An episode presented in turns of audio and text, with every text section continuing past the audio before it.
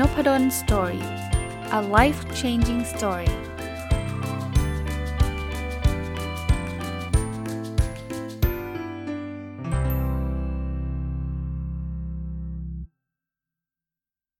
สวัสดีครับ ยินดีต้อนรับเข้าสู่นพดล story podcast นะครับ วันนี้ยังคงอยู่กับหนังสือเล่มเดิมนะครับ ชื่อนิกเซนนะครับ ก็แปลเป็นไทยนะ ชื่อหนังสือคือศิลปะของการไม่ทำอะไรเลยนะครับ เขียนโดยคุณแอนเนต ลัฟไรเซนแล้วก็แปลโดยคุณอนักควีเติมสินสุขนะครับ เมื่อวานได้รีวิวไปแล้วว่านิกเซนเนี่ยมันคือการอยู่เฉยแต่ว่าอยู่เฉยแบบมีศิลปะนะ คือไม่ใช่ว่าอยู่เฉยแล้วรู้สึกขี้เกียจหรือว่าอยู่เฉยแล้วรู้สึกว่าโอ๊ยเราไม่น่าเลยเราน่าจะไปทำงานแต่ว่าจริง ๆ การอยู่เฉยเนี่ยมันเป็นการเติมพลังให้เราให้กับตัวเอง แล้วก็กลับกันนะกลับกายทำให้เรามีมีสมองที่ปลอดโปร่งโล่งแล้วก็ทำงานเนี่ย หลังจากอยู่เฉยๆเนี่ยก็จะทำงานได้ดีด้วย วันนี้มาต่อนะครับ เป็นบทที่ชื่อว่านิกเซนทุกวันนะครับเขาเขียนไว้แบบนี้ครับเขาบอกว่างานลูกการออกกำลังกายและการเข้าสังคมเนี่ยมันเป็นสิ่งที่เวลาใส่เข้ามาในตารางแล้วเนี่ยมันจะทำให้ตารางเราเต็มมากนะครับเต็มเหมือนกับเขาบอกเต็มมากกว่าโต๊ะนั่งในพัตคารยอดเยี่ยมที่สุดในโลกอีก ก็แปลว่าโหมันทุกคนก็จะมาต้องการเวลาจากเรานะไม่ว่าเป็นงานเป็นลูกการออกกำลังกายการเข้าสังคมนะ นั้นบทนี้เนี่ยเขาจะให้เรามองเห็นว่าเวลาเนี่ยเป็นสินทรัพย์ที่มันมีค่านะครับ เราใช้งานมันได้เพียงครั้งเดียว คือช่วงเวลาสมมติ9โมงถึง10โมงก็ใช้มันได้เพียงครั้งเดียว พรุ่งนี้มันมาใหม่ใช่แต่ว่ามันคนละวันละ เพราะนั้นเราจจำเป็นที่ต้องจัดสรรแต่ละชั่วโมงเนี่ยให้ชันฉลาดที่สุดนะครับ นั้นจะแบ่งเวลาทำสิ่งที่จำเป็นและเวลาที่อยู่เฉยๆนะครับ ก็คอนเซปต์ของนิกเซนนะ ไม่ใช่ไม่ใช่เวลาที่แบบว่าทุกคนต้องทำเวลาอัดแน่นเข้าไปเต็มไปหมดนะจะอยู่เฉยๆทำยังไงครับ ก็ต้องรู้จักปฏิเสธนะครับนั้นในนี้เขาก็จะบอกว่าถ้าเป็นประเทศเนเธอร์แลนด์นะเขาจะมีนิสัยที่ซื่อตรง จะมาก่อนความเห็นอกเห็นใจผู้อื่นนะครับนั้นถ้าถ้าเรารู้สึกว่าอันนี้มันเราทำตามคำร้องเขาไม่ได้เขาจะบอกอย่างตรงๆเลยนะซึ่งบางคนโดยเฉพาะคนไทยอาจจะรู้สึกลำบากใจนะ ว่าเอ๊ไปแบบบอกแบบนั้นเขาจะรู้สึกยังไง แต่ถ้าเป็นเนเธอร์แลนด์เขาจะสามารถพูดแบบตรงๆแบบนั้นได้นะครับ แล้วเขาก็จะมีการวางแผนแล้วก็จัดตารางเวลาไว้ชัดเจนนะครับ ว่าตารางเวลาเนี่ยแต่ละวันเนี่ยเขาเขาจะทำอะไรในกิจวัตรประจำวันนะครับ ผมว่าเอามาปรับใช้กับประเทศเรานะคือเราอาจจะปฏิเสธคนได้ไม่เก่งเท่าเนเธอร์แลนด์แต่ว่าไม่ใช่ว่าทำไม่ได้นะครับฉะนั้นอะไรที่เราคิดว่ามันไม่ใช่จริง บอกเขาเลยว่าอันนี้มันไม่ใช่นะแล้วก็จัดตารางเวลาเจาะจงไปเลยว่า เออเราจะทำอะไรนะครับเขาบอกงี้ฮะเขาบอกว่าการปรับปฏิทินเนี่ยใช้นิกเซนเป็นสิ่งที่สำคัญที่สุด อย่างน้อยๆเนี่ยต้องมีเวลาบ้างสำหรับเรา 20 นาทีในการทำงานทุกวันนะครับหรือว่าสองชั่วโมงต่อวันนะในช่วงวันหยุดสุดสัปดาห์เนี่ยกก็ต้องมีเวลาเยอะหน่อยนะครับ ถ้าถ้าเป็นวันทำวันทำงานของ20 นาที วันหยุดสัก 2 ชั่วโมง อย่าเคร่งเครียดมากเกินไปนะครับ แล้วก็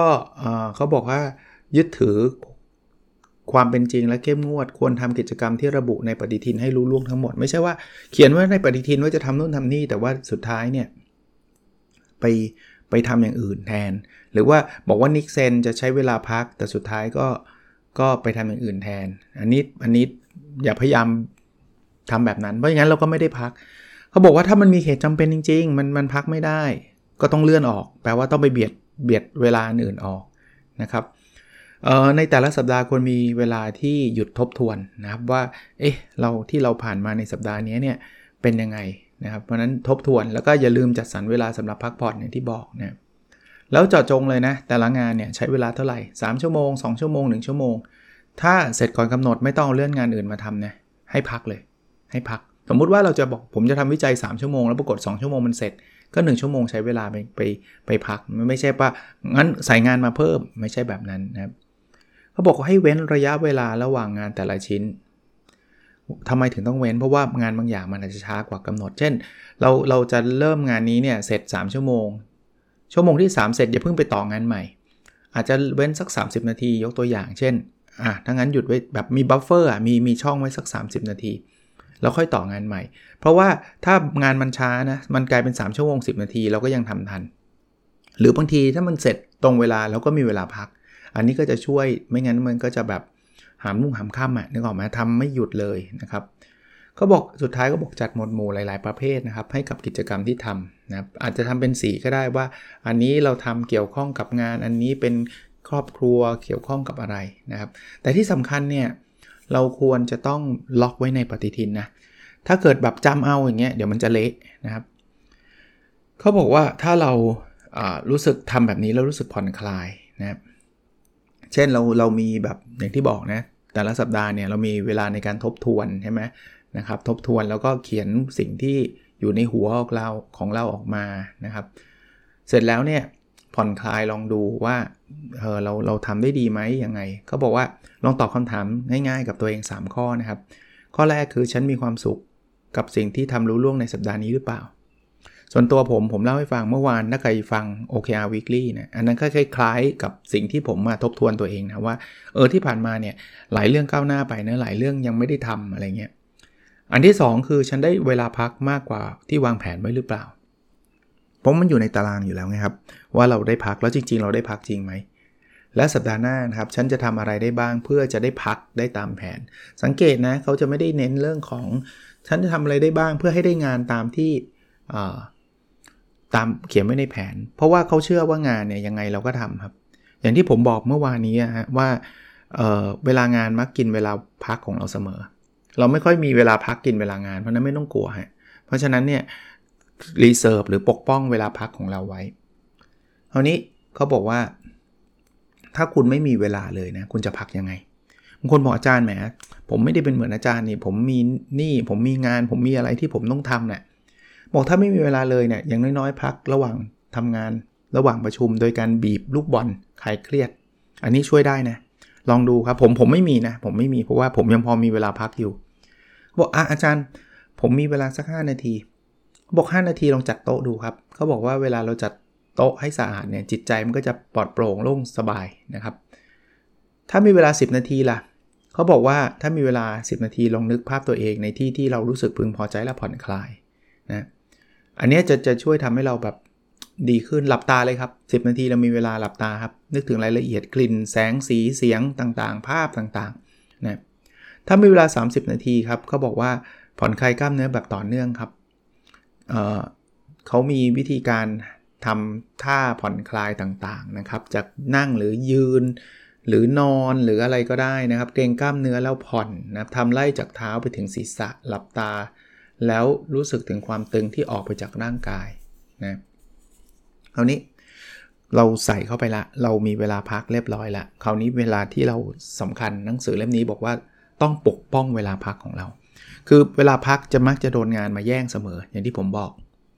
ปกป้องอย่างแรกคือพูดให้ตรง อย่างเมื่อกี้ที่ผมบอกนะครับ คนเนเธอร์แลนด์เขาจะบอกตรงๆ ถ้าเขาคิดว่ามันไม่ใช่จริง ๆ เขาจะปฏิเสธ คราวนี้เวลาปฏิเสธเนี่ยเขาก็มีเทคนิคครับ คือ1ชุดจริงใจครับ บอกไปเลยไม่ต้องบอกอ้อมๆ ไม่ต้องนู่นนี่นั่นบอกไปเลยครับบอกว่าช่วงนี้ยุ่งมาก ๆ ไม่ได้พักนานเลยวางแผนเวลาพักผ่อนไว้แล้วนะครับ ก็เลยไปไม่ได้หรือว่าขอโทษทีนะ วันนี้ไม่ว่าง นะก็บอกอาจจะรู้สึกแย่นะตอนแรกแต่ว่าต่อสุดท้ายเนี่ยมันมันจะดีครับ อันที่ 2 สั้นง่ายได้ใจความครับนะคือบอกว่าช่วยไม่ได้ก็ช่วยไม่ได้เลย ไม่ต้องหาเหตุผลอะไรมาว่นเวอเต็มไปหมดไม่จำเป็น อันที่ 3 คือสร้างทางเลือกให้กับตัวเอง เช่น ถ้าตอนนี้ยังช่วยไม่ได้จะบอกว่าให้ขอโทษทีงานนี้ช่วยไม่ได้ แต่ว่าถ้างานหน้าในอนาคตมีอะไรให้ช่วยบอกได้เลยนะนะครับไม่ได้แปลว่าปฏิเสธคราวนี้แล้วจะปฏิเสธตลอดไป หรืออันที่4นะเขาเขาแนะนำบอกว่าการปฏิเสธเนี่ยให้ปฏิเสธซึ่งน่าจะดีกว่าเขาบอกบางทีการส่งข้อความไป มันอาจจะทำให้เกิดความเข้าใจผิดนะครับ โทรเลยนะครับ โทรเลยคุยกันตรงๆนะครับ หรือถ้าอยู่ออฟฟิศก็เดินไปบอกกับเขาเลย เราจะได้เห็นเขาก็ได้เห็นว่าเราไม่ได้รู้แบบปฏิเสธเพราะเรารู้สึกแย่กับเขานะนอกจากปฏิเสธนะ อันนึงที่เราจะทำให้ได้เวลากลับมาคือขอความช่วยเหลือ แต่ก็อย่าลืมนะ คนที่เราขอเขาก็อาจจะปฏิเสธกับเราก็ได้นะ แต่ว่าบางทีเนี่ยเราไปขอให้เขาช่วยเขาอยากช่วยอยู่แล้วนะหรือเป็นงานที่เขาอยากทำอยู่แล้วนี่ยิ่งเยี่ยมเลย เราก็จะได้เวลากลับคืนมานะครับ ถ้าเราไม่ขอเนี่ยเราก็ไม่รู้เลยนะครับ อันถัดไปเนี่ยเขาบอกว่าอย่ารู้สึกหวั่นเกรงนะครับ คือบางทีเนี่ยเราแบบอย่างที่บอกเมื่อกี้ปฏิเสธเนี่ยก็ หวั่นเกรงก็เลยไปหาข้อแก้ตัว อย่าอย่าทำแบบนั้น อย่าทำแบบนั้นบอกตรงๆนะครับ อันถัดไปคือต้องช่วยเหลือตัวเองด้วยนะครับ คือเขาบอกว่าบางทีคนที่จะมาทำลายเวลาว่างของเราเนี่ยไม่ใช่คนอื่นแหละ แต่เป็นตัวเราเอง คือพอว่างเสร็จปุ๊บรู้สึกผิดเฮ้ยแบบงานไม่ได้ทำอะไรเงี้ย เราต้องช่วยเหลือตัวเองครับ ปกป้องเวลาของตัวเอง วิธีการปกป้องอย่างหนึ่งคือปิดเสียงโทรศัพท์ ปิดการแจ้งเตือน เพราะถ้าเกิดเดี๋ยวเดี๋ยวไปเปิดอีเมล ก็เจอหัวหน้าสั่งงานแล้วมันก็อดไม่ได้มันก็รู้สึกกุ้มใจว่าเอ๊ะมันนั่งเฉยๆทำไมงานก็มีใช่ปะไม่รู้ซะเลยจบนะแล้วอย่าลืมนะครับ ใจเขาใจเราครับปรารถนาให้คนอื่นได้มีเวลาพักเป็นของตัวเองด้วยสำหรับคนที่เป็นหัวหน้าเนี่ยก็ต้องคิดถึงลูกน้องด้วยนะว่าลูกน้องเราก็ควรจะต้องมีเวลาพักเช่นเดียวกัน แล้วมันก็ทำให้งานเขาดีขึ้นด้วยนะเพราะนั้นหัวหน้าที่ส่งงานแบบสั่งงานตีสามอย่างเงี้ยอย่าเพิ่งทำนะครับ มันไม่ดีแล้วมันอาจจะทำให้ลูกน้องแบบรู้สึกกุ้มใจรู้สึกอะไร รอได้รอนะไม่ใช่ว่าด่วนที่สุดกับด่วนมากที่สุดอย่างเดียวอะบางอย่างมันไม่ได้ด่วนขนาดนั้นนะเราก็แค่อยากให้มันเร็วๆบางทีไปสั่งลูกน้องด่วนที่สุดนะลูกน้องทำไม่ได้นอนเลยมาตอนเช้าวางไว้บนโต๊ะหัวหน้าไม่อ่านอะไม่เข้าออฟฟิศด้วยแล้วคุณจะสั่งด่วนที่สุดทำไม อย่างเงี้ย บางคนก็บอกว่าก็เผื่อๆไว้ก่อนเงี้ยมันมันมันทำร้ายเขาเหมือนกันนะ ต้องลองคิดดูดีๆอะถัดไปอีกบทหนึ่งเขาบอกว่านิกเซนทุกที่ครับ คือจริงๆนิกเซนเนี่ยไม่ใช่ต้องที่บ้านหรือที่ทำงานนะไปได้ทุกที่แม้กระทั่งการทำออนไลน์นะครับอันนิกเซนที่บ้านก่อนนะครับนิกเซนที่บ้านเนี่ยก็คือการจัดสรรเวลาอยู่เฉยๆในเวลาเราอยู่กับบ้านนะครับ ก็ตื่นมาก็ทำได้เลยนะครับสำหรับนิกเซนนะครับ เขาบอกว่าอย่าพ่ายแพ้ต่อความยั่วยวนจนหลับตากลับไปนอนอีกครั้งเวลาตื่นมาตื่นเลยนะอย่าหยิบโทรศัพท์มือถือทันทีที่ตื่น เขาบอกว่าถ้าเป็นไปได้วางไว้นอกห้องนอน แต่ก่อนเนี่ยผมเป็นแบบนั้นนะแต่ละระยะหลังเนี่ยเอามือถือไว้ในห้องนอนเพราะว่ามีลูกสาวที่อยู่อเมริกาบางทีเขาติดต่อมาคุยมาแล้วก็อะเอาไว้ในห้องนอนก็ได้ แต่ก็พยายามจะไม่หยิบนะ แต่ว่าพออยู่ในห้องนอนเนี่ยบอกได้เลยว่ายาก เพราะว่าบางทีมันมีเสียงเตือนไง พอเสียงเตือนเราก็อยากไปดูแหละนะครับ หรือรีโมทโทรทงโทรทัศน์อะไรอย่าเพิ่งทำตอนตื่นนอนนะ เช็คอีเมลโซเชียลมีเดียข่าวอย่าเพิ่งนะครับ นี่เป็นเป็นการสะสางพื้นแบบตั้งแต่ตอนตื่นนอนเลยนะครับ อีกอันนึงครับคือสะสางพื้นที่ทางใจครับบอกเขาบอกว่า ถ้ามีอะไรที่มันรู้สึกคิดแบบจะต้องจำนู่นจำนี่เขียนออกมาให้หมดเลยฮะบอกถ้าไม่ได้เขียนนะ มันเหมือนเวลาเราเปิดแท็บในเบราว์เซอร์เราเปิดเป็น 10 10แท็บแล้วเครื่องมันจะช้า ผมทำอยู่ตอนนี้เลยเครื่องผมก็จะมีปัญหาบางครั้ง มันจะอืดเพราะว่ามันกินแรมอะแรมมันคือหน่วยความจำของคอมอะมันคล้ายๆกับมนุษย์อะถ้าเราต้องจำว่าวันนี้มีงานอยู่ 20 อย่างอะไรบ้างเนี่ยมันเหนื่อยนะครับเขียนออกมานะครับตอนนี้ผมก็เขียน to do list ของผมออกมา เขาบอกคิดน้อยได้มากอะอารมณ์แบบนี้ อันนี้คือสะสางพื้นที่ทางทางใจนะอีกอันนึงคือ จัดระเบียบให้กับสิ่งแวดล้อมทางกายภาพรอบๆตัวนะครับคือบางทีเนี่ยเขาบอกว่าการกระตุ้นเนี่ยเกินจำเป็นเนี่ยมันมันทำให้สมองเราต้องทำตลอดเวลานะครับเพราะฉะนั้นเนี่ยลองจัดพื้นที่ให้เป็นที่สำหรับการอยู่เฉยๆห้องนั่งเล่นก็ได้ ห้องนอนก็ได้ห้องอะไรก็ได้ที่แบบไม่ได้เอางานเข้ามาไม่ได้อะไรที่ที่เป็นตัวรบกวนเราเข้ามา อีกอันคือนิกเซนในที่ทำงานครับว่าที่ทำงานเนี่ยก็ จะสามารถทำให้ให้เกิดนิกเซนได้บ้างนะครับ สิ่งที่เขาแนะนำสำหรับที่ทำงานนะเขาบอกว่าอย่าเติมตารางประจำสัปดาห์จนปริ่มไปด้วยภาระงานนะเลือกว่าคุณจะเข้าประชุมที่ใดนะอันไหนที่มันไม่จำเป็นไม่ต้องเข้านะครับ อันที่ 2 อย่านั่งหน้าจอคอมพิวเตอร์เกิน 2 ชั่วโมงโดยไม่พัก ต้องหยุดบ้างเดินบ้าง อันที่ 3 อย่าทำหลาย ๆ สิ่งพร้อมกัน ที่เรียกว่า multitask โดยไม่จำเป็นจดจ่ออยู่กับปัจจุบัน ถ้าอยู่ที่ทำงานก็อยู่ที่ทำงานทำงานในเรื่องนั้นเรื่องเดียวที่อยู่กับลูกก็ก็เล่นกับลูกที่บ้าน หรือจะอยู่เฉย ๆ ก็ได้ไอเนี้ย work from home มักจะมีปัญหา เพราะว่าทำงานอยู่ลูกมาพ่อมาดูตรงนี้หน่อยวิ่งไปหาลูก เสร็จงานต้องกลับมาต้องเริ่มใหม่อะไรเงี้ยแต่พอพอมันคลายล็อกดาวน์แล้วอันนี้อาจจะดีขึ้นนะครับ อันนี้ผมตัวเองก็ยังทำไม่ได้นะ แต่ก็จะพยายามลดลงเรื่อยๆ อย่าเอาคอมพิวเตอร์ไปด้วยเวลาไปเที่ยวพักผ่อนช่วงสุดสัปดาห์ เพราะว่าไปแล้วเดี๋ยวมันไปนั่งทำงานนะ ที่ผมเคยเล่าให้ฟังไง เมื่อวานก็เล่าให้ฟังมั้งว่าแบบติดไงโอ้ยทำงานได้เยอะเลย แล้วกูจะไปเที่ยวทำไมนะ เพราะนั้นคือคือผมก็ยังยังคงเอาไปนะยังยอมยังยอมรับอยู่ แต่ว่าจะไม่ติดอยู่กับหน้าจอตลอดเวลา อีกอันนึงคืออย่าดูโทรศัพท์ เวลานัดกินอาหารกลางวันหรืออาหารเย็นกับคนอื่น บางทีไปนัดกับเพื่อนไม่ต่างคนต่างเล่นมือถือ ไม่รู้จะไปเจอกันทำไมเนาะก็คุยกับเพื่อนให้เยอะห้ามห้ามห้าม ไม่ถึงกับห้ามไม่ให้ดูอะนะแต่ว่าไม่ใช่ว่าดูซะส่วนใหญ่ อันนี้ครับ อย่าตอบตกลงตอนที่เพื่อนร่วมงานชวนไปดื่มในคืนวันศุกร์ถ้ารู้สึกเหนื่อยอยากกลับบ้านมากกว่า ไม่มีใครกล่าวโทษหรอกที่จะบอกนะไม่ไม่ไหวก็เหนื่อยก็ไม่ต้องไปครับ ถัดไปครับ อย่าปล่อยให้ลูกค้าโทรหรือส่งข้อความหาคุณนอกเวลางาน และคาดหวังจะได้รับคำตอบจากคุณทันที คือไม่งั้นมันก็รบกวนเวลาเรานะเราอาจจะบอก policy หรือว่านโยบายเขาไว้เลยว่าเออถ้าถ้าเป็นเรื่องงานเนี่ยส่งภายใน4ี่โมงหลังจากนั้นผมไม่ได้เช็คเมลแล้วนะผมไม่ได้เช็คไลน์แล้วนะผมมักก็จะทำแบบนั้นเหมือนกันนะคือผมผมรู้ว่าบางคนเขาก็ไม่รู้หรอกว่ามันรบกวนเวลาใช่ปะก็ส่งมาเรื่อยๆไงผมก็ บังคับเขาไม่ได้ ผมก็จะไม่ได้ตอบเท่านั้นเองพอไม่ได้ตอบเขาก็จะทราบละว่าอ๋อถ้าเกิดส่งมาหลัง4ี่โมงห้าโมงเนี้ยนะก็อาจจะไม่ได้รับคำตอบทันทีนะครับ อีกอันหนึ่งคือ อย่ายอมให้คนอื่นกดดันให้คุณตอบอีเมลภายใน 1 ชั่วโมง พวกเขาจะโทรคุณหาคุณเองถ้าเป็นเรื่องด่วน คือบางทีบอกตอบทำไมไม่ตอบคือก็ไม่ได้เช็คไง ถ้าเป็นไปได้ตรงนี้ก็ลำบากเหมือนกันสำหรับคนทำงานบางทีเจอหัวหน้าประเภทที่ว่า เฮ้ย ถ้าอีเมลแล้วต้องตอบภายในหนึ่งชั่วโมงก็มันก็ทำงานยากนิดนึงอะนะครับ แต่ว่าถ้าเราเลือกได้ก็ต้องพยายามจะสื่อสารเรื่องนี้คำแนะนำถัดไปครับเขาบอกว่าจงกำหนดเวลาเฉพาะเจาะจงในแต่ละวันสำหรับการจัดการอีเมล แปลว่างี้ ถ้าใครอยากอ่านอีเมลอ่านแบบ4ี่โมงเย็นอ่านยาวไปเลย แล้วผมแนะนำนะจัดการอีเมลไปจัดการตอนเย็นจะดีกว่า แต่ถ้ามันจำเป็นต้องทำงาน อาจจะจัดการตอน9ก้าโมงเช้าถึง 10บโมงล็อกไว้ตรงนั้นเลย คือไม่ใช่ว่าจะต้องตอบอีเมลมันตลอดทั้งวัน อย่างนี้มันจะเละครับนะนะเพราะนั้นเนี่ยถ้าช่วงอื่นเนี่ยตอบอัตโนมัติเลยว่าไม่ได้อยู่ในออฟฟิศเอาเอาออฟฟิศนะ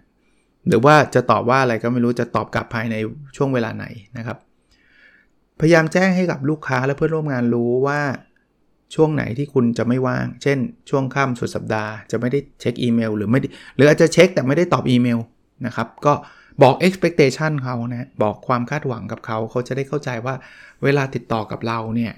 มันไม่ได้แบบเฮ้ยติดต่อเมื่อไหร่ก็ได้เมื่อนั้นอะไรเงี้ยนะครับ ถัดไปครับก็บอกว่า จงใช้บริการประชุมออนไลน์เพื่อกำหนดตารางการโทร โดยมีการแจ้งเตือน 24 ชั่วโมงล่วงหน้าสำหรับการจัดประชุมนะกำหนดไว้ก่อนเลย ว่าจะไปเจอกันตอนไหนยังไง ส่วนตัวเนี่ยผมชอบออนไลน์อย่างหนึ่งนะคือถ้าเกิดเป็นการสอนเนี่ยผมรู้ครับบางทีเจอหน้ากันมาอาจจะอธิบายกันได้ดีกว่า แต่ไม่ได้บอกว่าการสอนออนไลน์แย่ทุกเรื่องนะเรื่องดีหลายเรื่องก็มีเช่นการเดินทางไม่จำเป็นต้องเดินทางเนี่ยเซฟเวลาทั้งคนสอนและคนเรียนได้เยอะ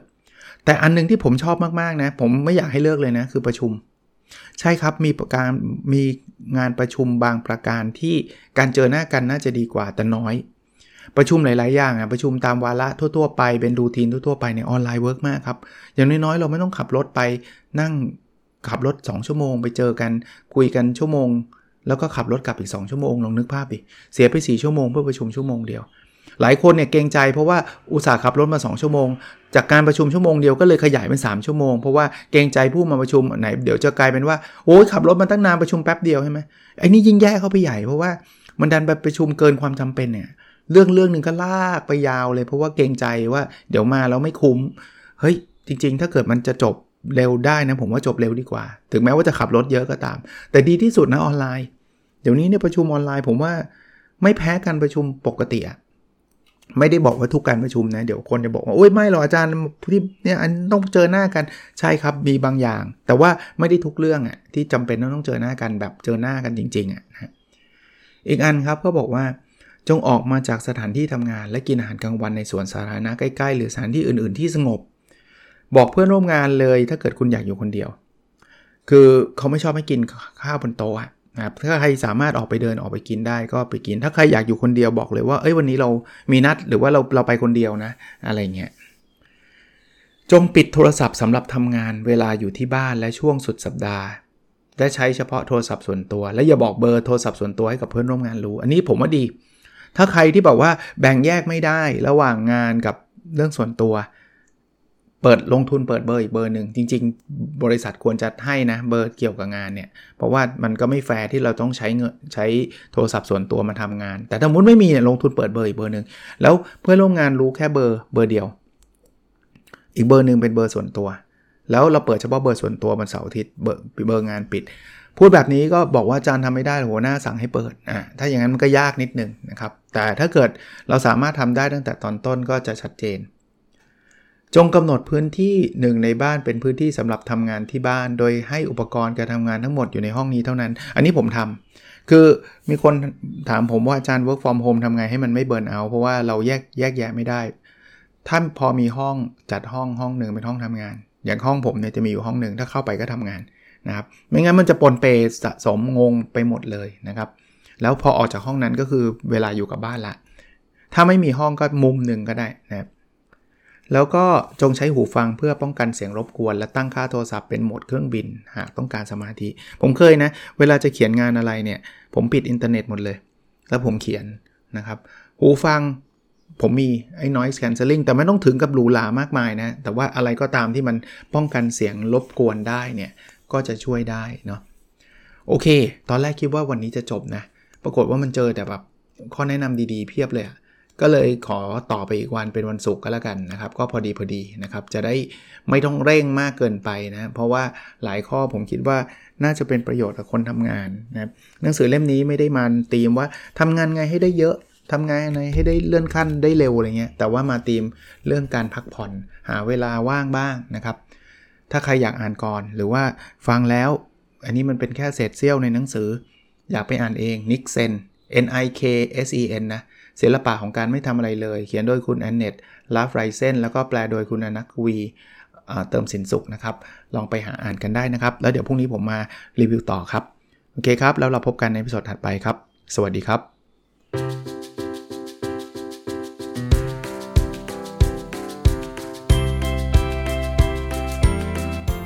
n o p a d o n Story a life changing story